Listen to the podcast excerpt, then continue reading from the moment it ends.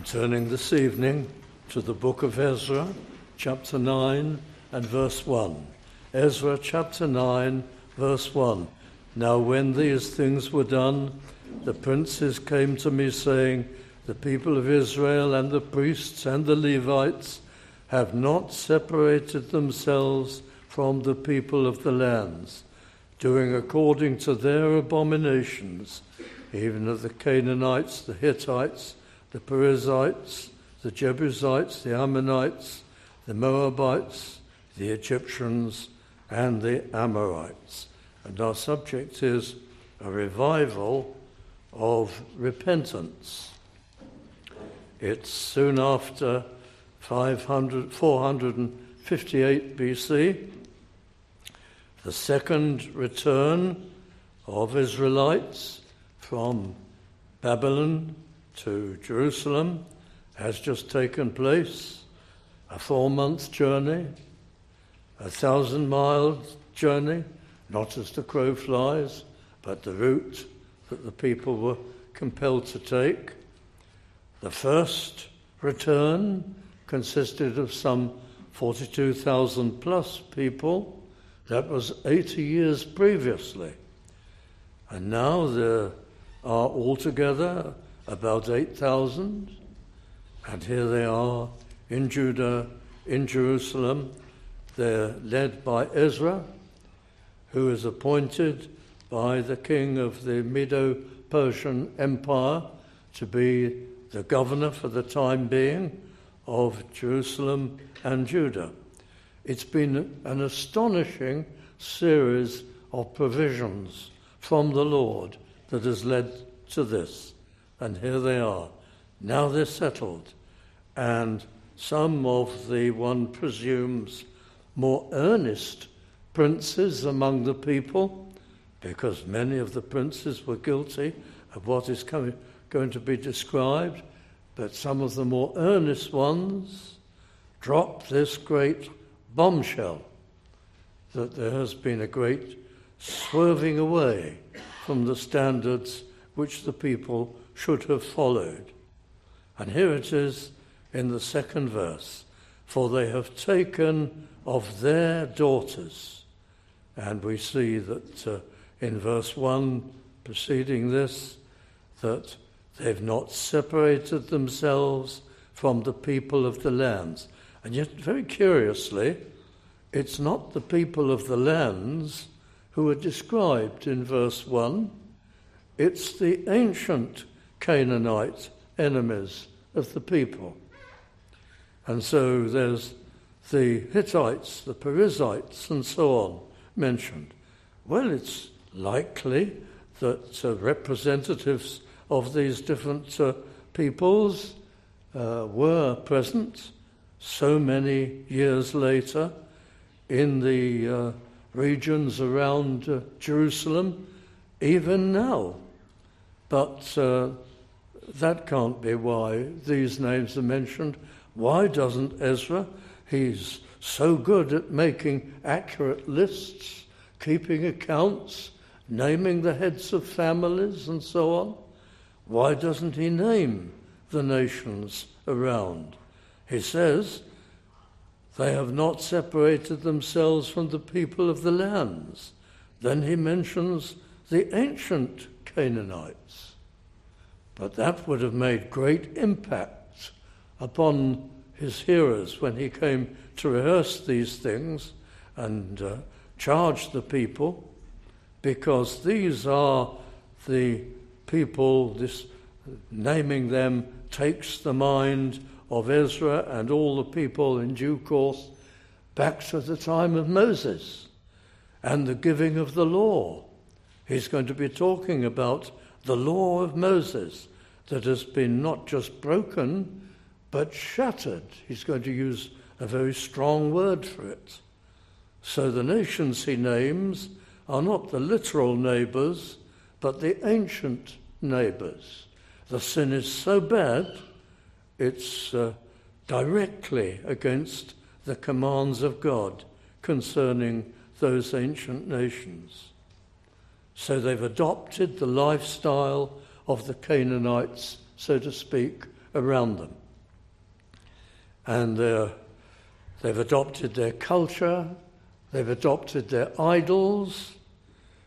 How long has it taken for them to do this?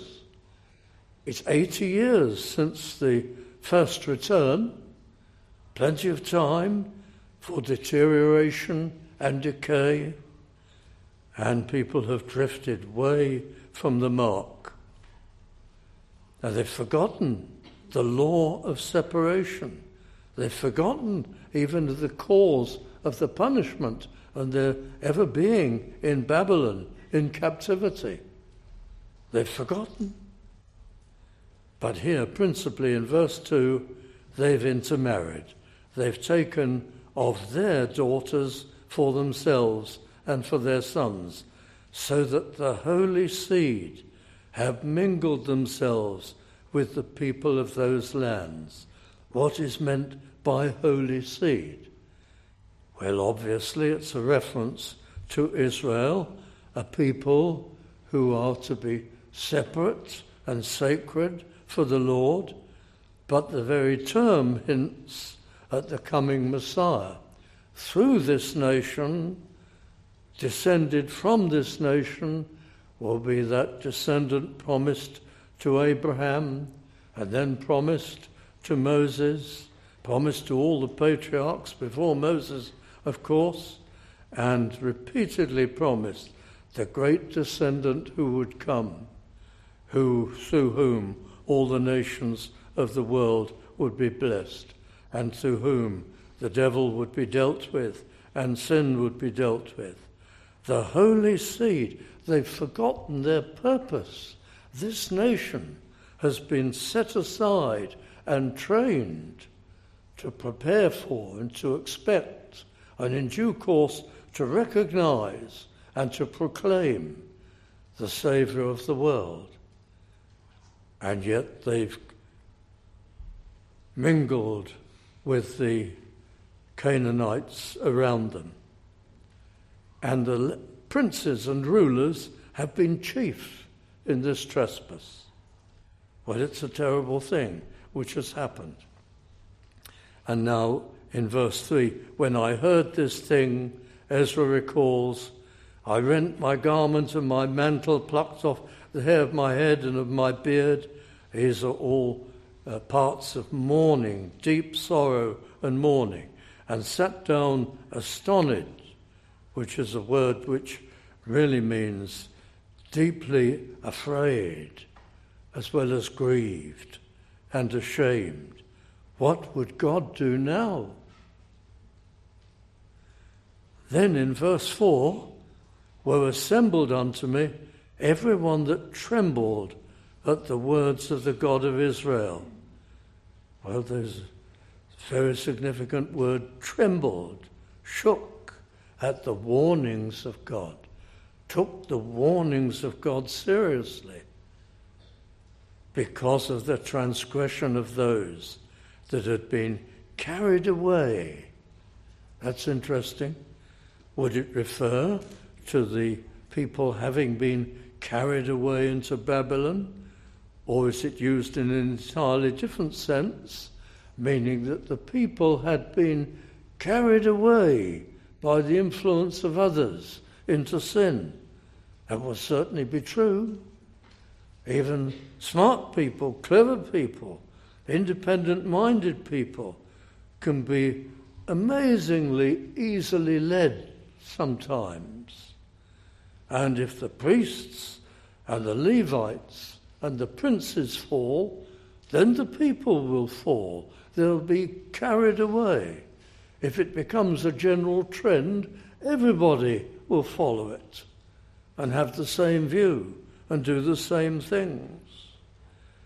And I sat astonished, fearful and embarrassed and grieved until the evening sacrifice.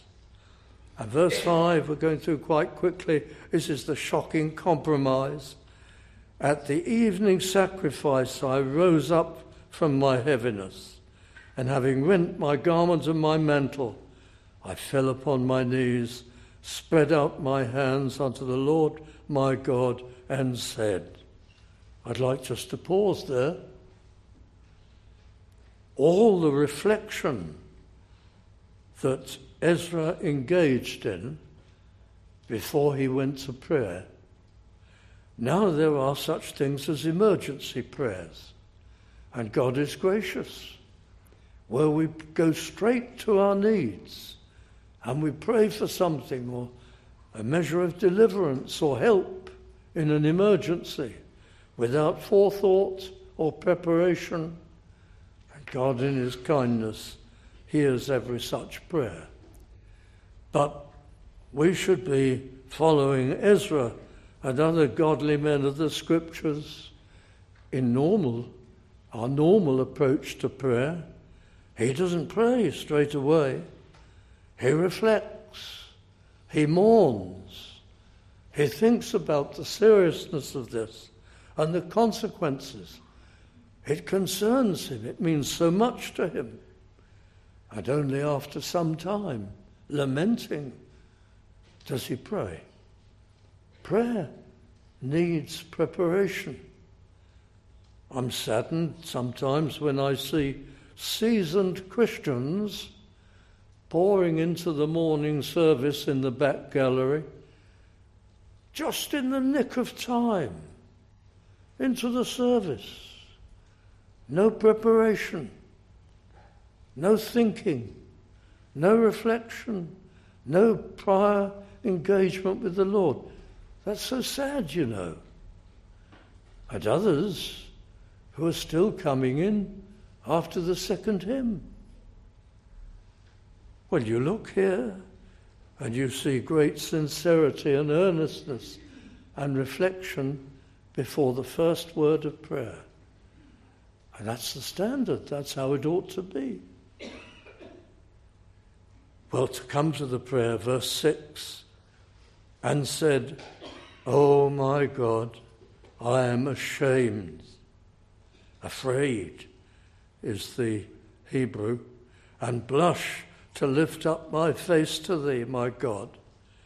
For our iniquities are increased over our head. We're drowning as a nation in iniquity, and our trespass is like a mountain grown up unto the heavens, obscuring all blessing from us. Verse seven, since the days of our fathers have we been in a great trespass. Well, there was always idolatry. There was always imitation of the surrounding nations. Unto this day, it was the great sin of ancient Israel, also many of the people.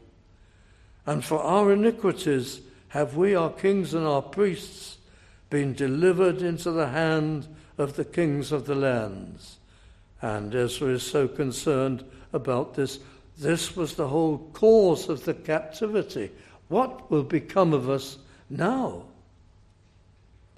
And you come down to verse eight and look at all the littles in the verse.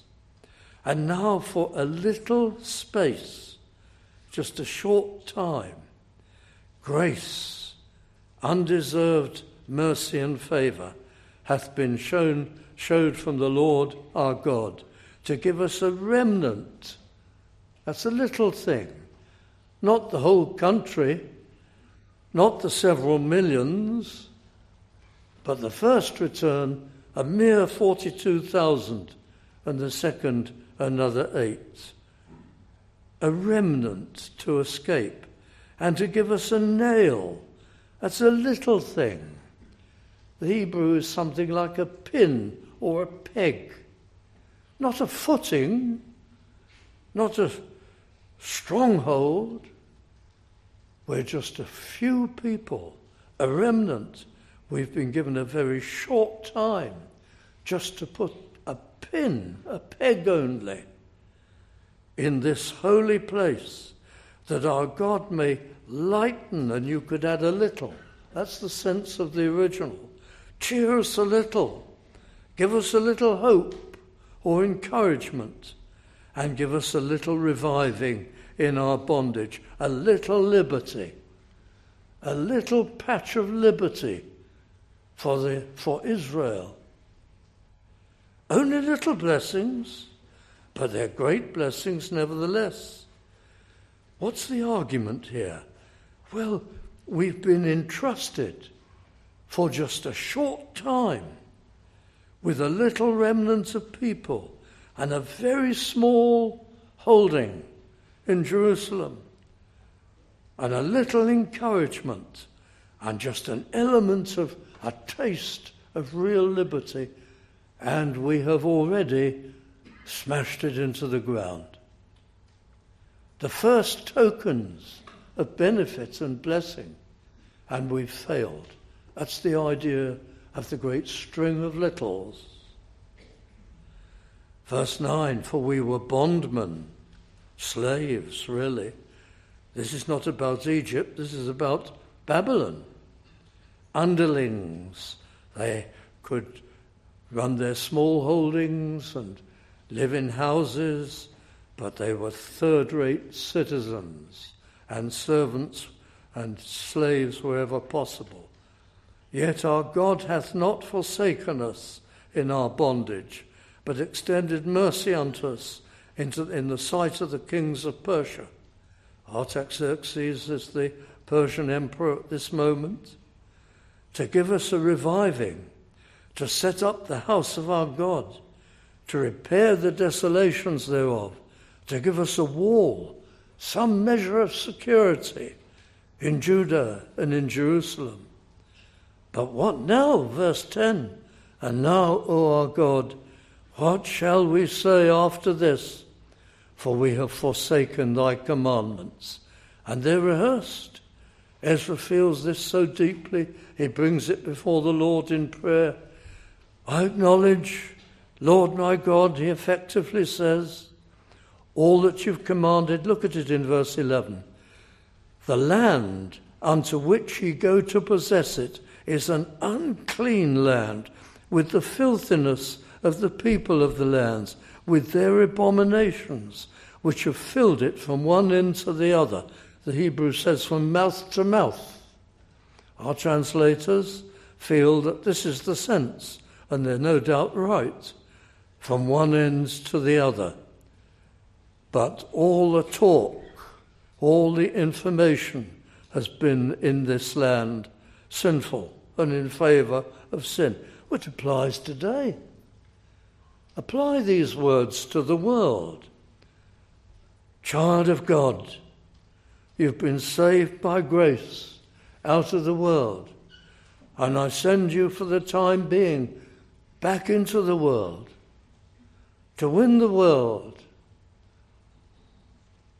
But be careful, the land unto which ye go to possess it, to win souls, to pray for people, is an unclean land with the filthiness of the people of the lands.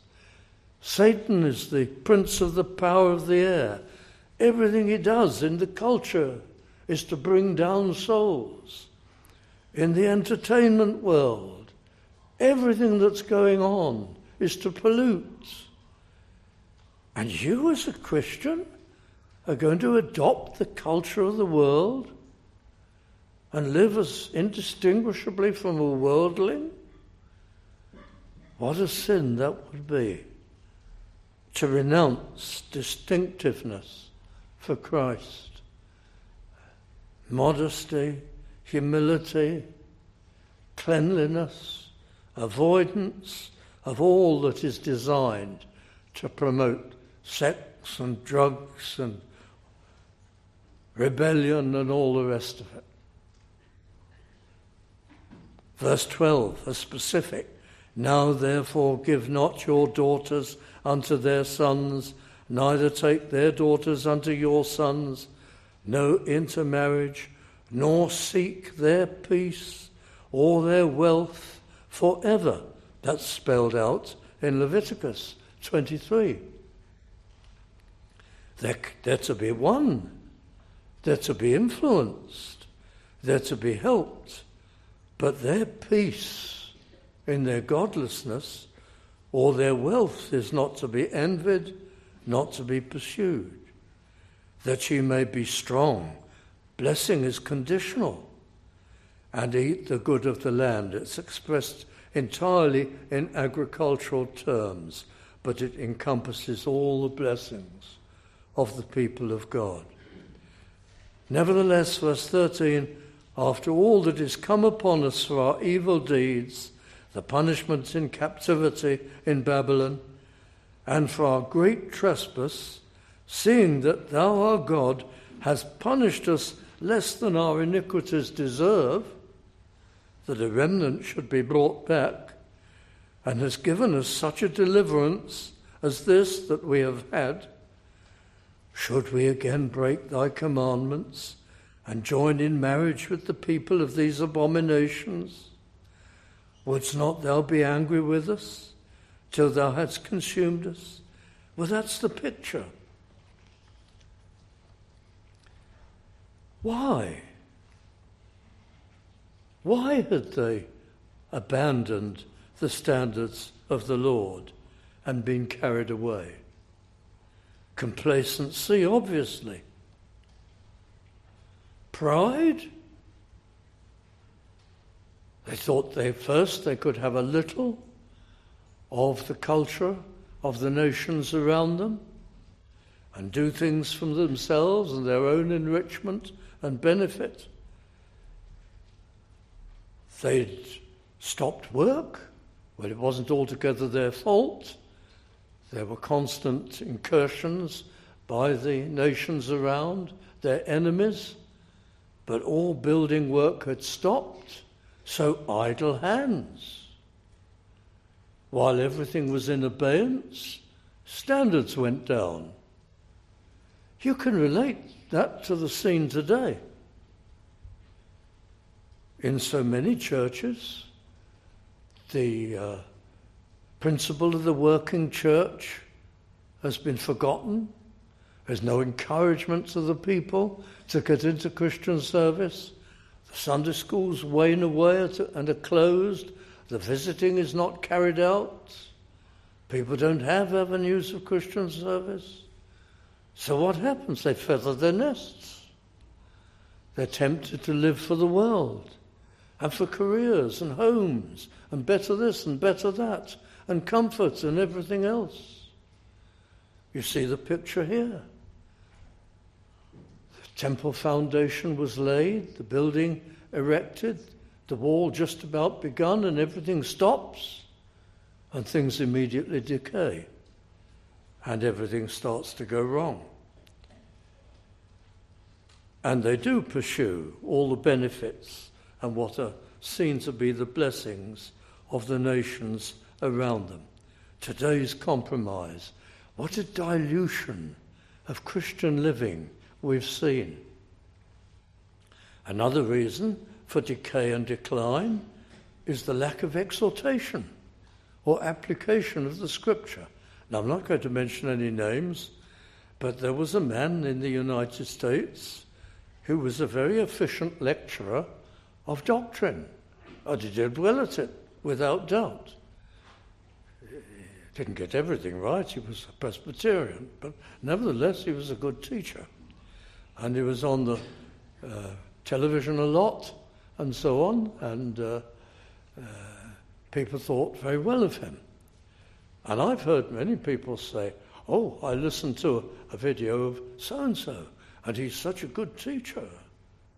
And he died of in recent years, but he had this great reputation. There was, however, a problem. The problem wasn't in his doctrine, except a few things. It wasn't his teaching, or even his manner. But he never, never exhorted. And he never, never applied. And he started really the big Reformed conferences in America. His own conference would go for years and years. It's very large, very popular, and thousands would gather. And they would gather in the comfort that all they'd hear was doctrine. If you drove to one of these splendid conferences in your top-of-the-line Cadillac, there wouldn't be a word of reproof for you. If you owned half a dozen homes or ranches and swimming pools and uh, uh, uh, lived for uh, the good of this world and riches and self-aggrandizement, no one would ever lay a finger on you. That's such a confidence. It was all doctrine, doctrine, doctrine. And you'd come away having ticked all the boxes, patting yourself on the back and thinking, what a splendid fellow I am. And there are a number of quite famous celebrity preachers who are much the same.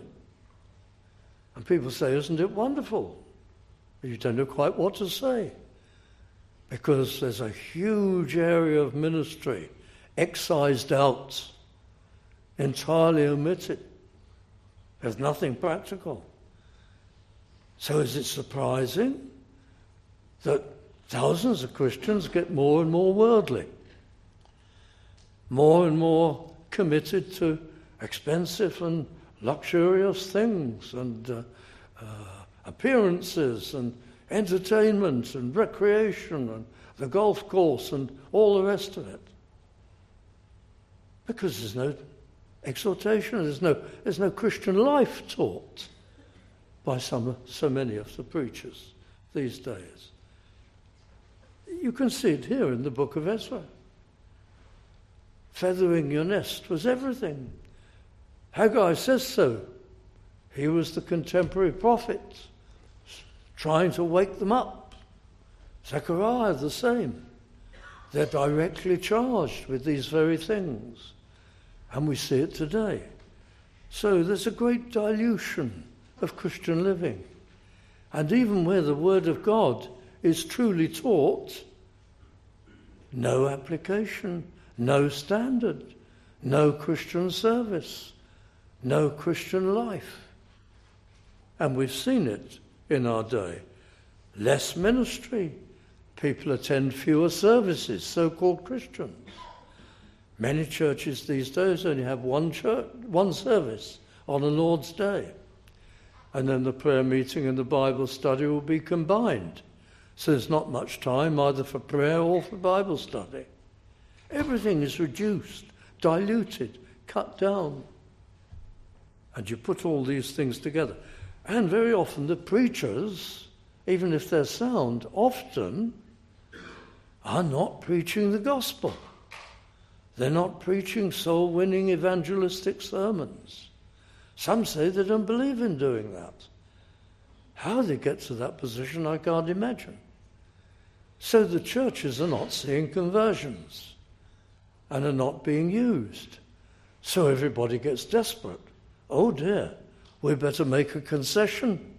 We better adopt rock music in the services. We better adopt all the contemporary Christian worship movement. We better do this or that to attract people in and go for gimmicks. And there's something in human nature that likes new things, like the Athenians, even the educated set, the philosophers, who the Apostle Paul found spent all their time seeking out some new thing to teach or to learn about. And that's happened in the churches.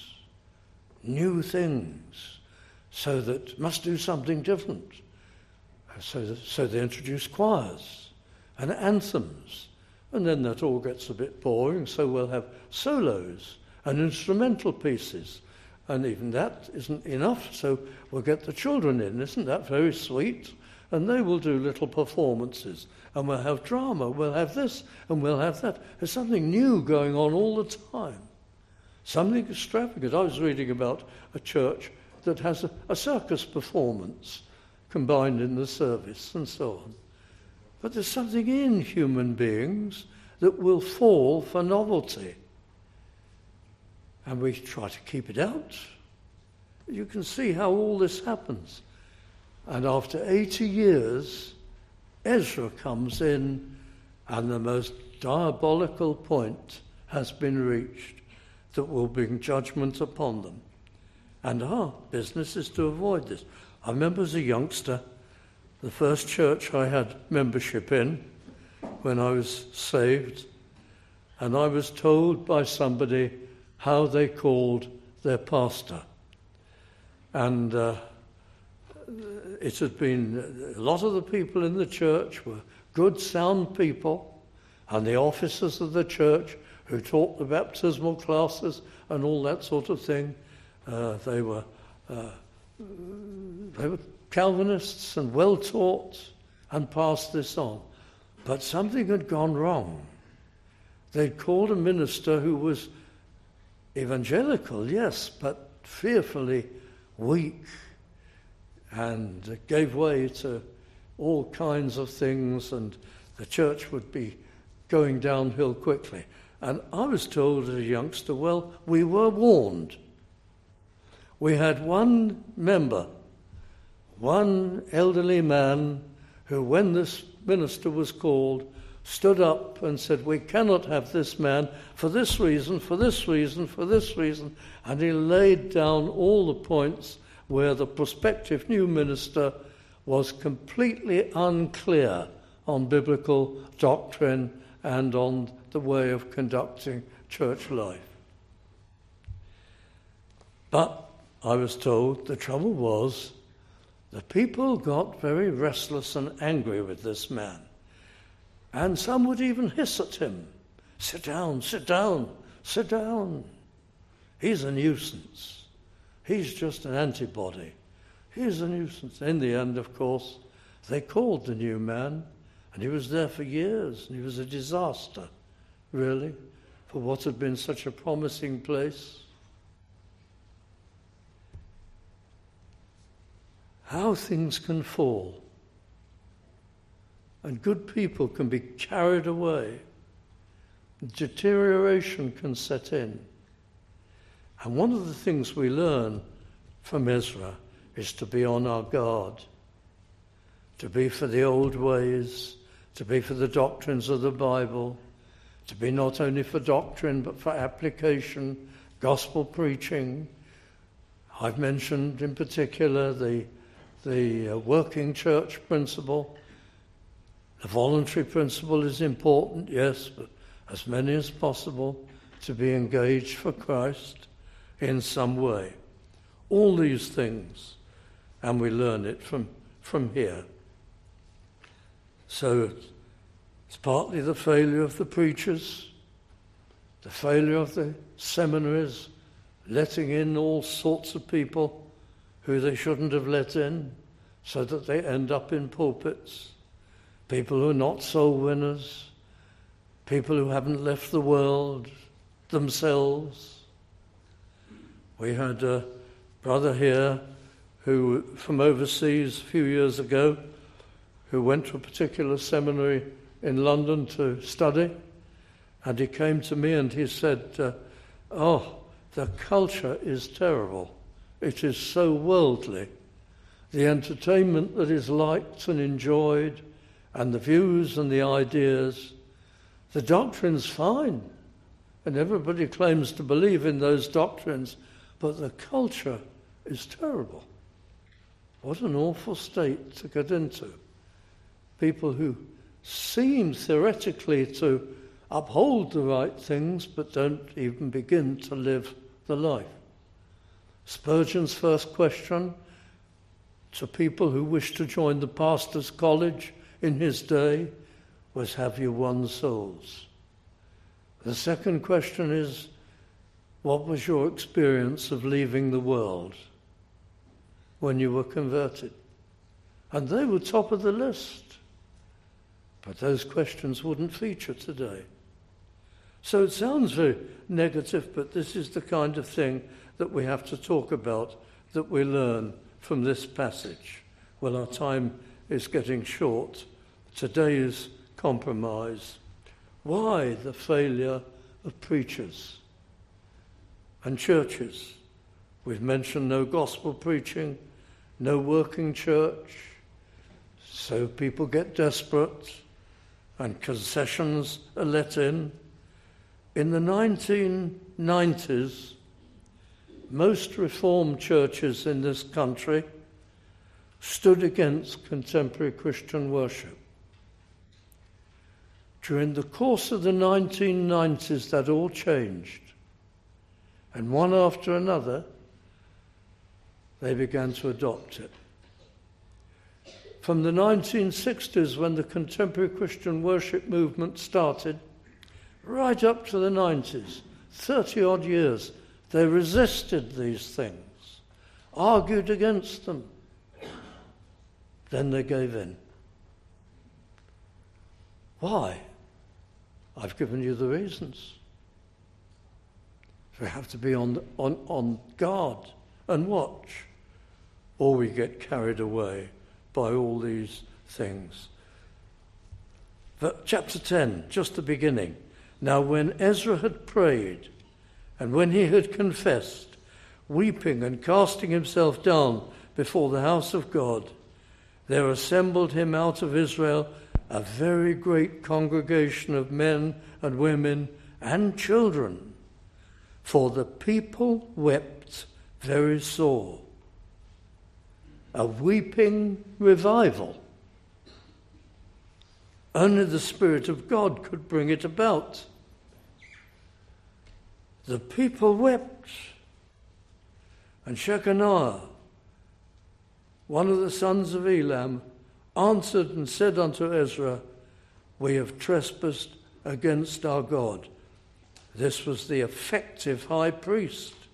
He wasn't one of the guilty ones, but now he repents on behalf of everybody, and have taken strange wives of the people of the land. Yet now there is hope in Israel concerning these, this thing. There is hope. What's the hope? If we make a covenant, a solemn pledge before God, to put away all the wives and such as are born of them.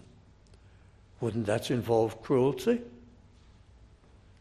Wouldn't that involve mass divorce? Well, I'll tell you how they did it in our, cl- in our closing study of Ezra next week.